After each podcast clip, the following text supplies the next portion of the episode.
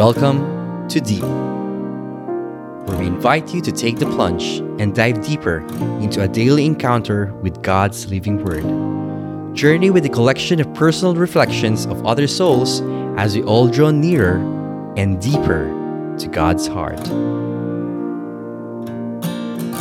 Hello, brothers and sisters. Welcome to another episode of Soul Sunday here at The Deep, your daily encounter enrichment podcast. This is Eloisa from the Value Podcast Show, and I wish to greet you all a Happy New Year. Today is already the second Sunday in Ordinary Time, and we are going to hear the story of the child Jesus growing as a boy with his parents, Mary and Joseph, in the Gospel from Luke chapter 2, verses 41 to 52. Every year, Jesus' parents went to Jerusalem for the festival of the Passover.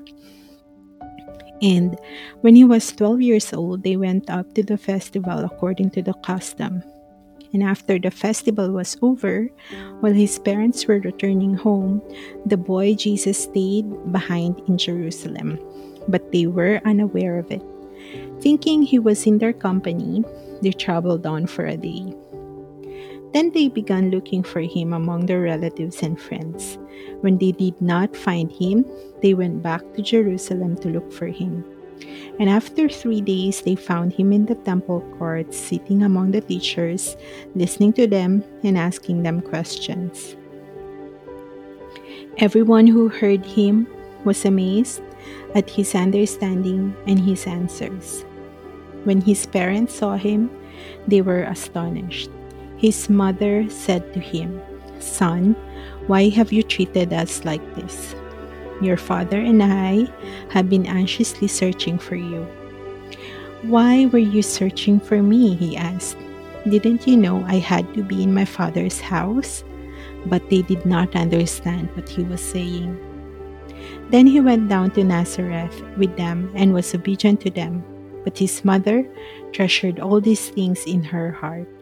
And Jesus grew in wisdom and stature and in favor with God and man. We have few references in the Bible of the child Jesus growing up, although the Gospel of St. John 21, verse 25, tells us that there are so many remarkable incidents in the life of Jesus that if they were all written down, it would be impossible to contain in books. How we wish we could have more stories of Jesus growing up. But then, all we can surmise is that he grew up to be just like any other children, maybe learning some carpentry tricks from his father Joseph, we can even imagine that Jesus grew up in the midst of religious and political forces at work in Judea and surrounding territories. The story also tells us how devout and law abiding Jesus' parents were. That's why they brought Jesus to the temple in recognition of the Mosaic law. What's particularly noteworthy in the story that I just read to you is Jesus' desire to do his Father's business, even if it meant being left behind. His mission for God's purpose will have to take precedence over the closest family ties. He must follow his calling, even if it brings pain and misunderstanding. You can just imagine the worry of Mary and Joseph in finding out that Jesus was not with them on their return home. Was Jesus being naughty at that time? Are we to say that he disobeyed his earthly parents? No, I don't think so. If he had been an irresponsible child, um, his parents would never have gone a whole day without knowing his whereabouts. This means that Saint Joseph and Mama Mary trusted him to go about his boyish pursuits and judgments. Jesus' motive to stay behind was not because of carelessness and disrespect for his parents.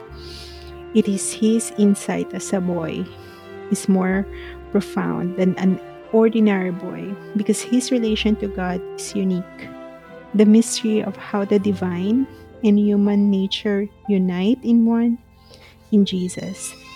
He was not playing games with the scribes, but he sat in their midst, listening and asking questions. His interaction with them aims at getting understanding, as is stated in verse 52. He grew in wisdom.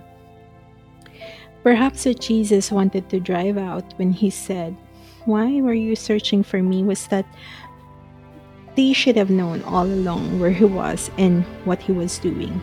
Probably Jesus was telling them that they were searching in the wrong places, like the playground, in the shops, in their relatives' place.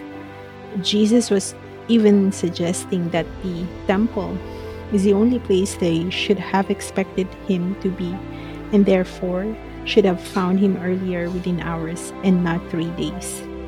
They forgot that their son Jesus is not an ordinary boy and should have searched in the house of God.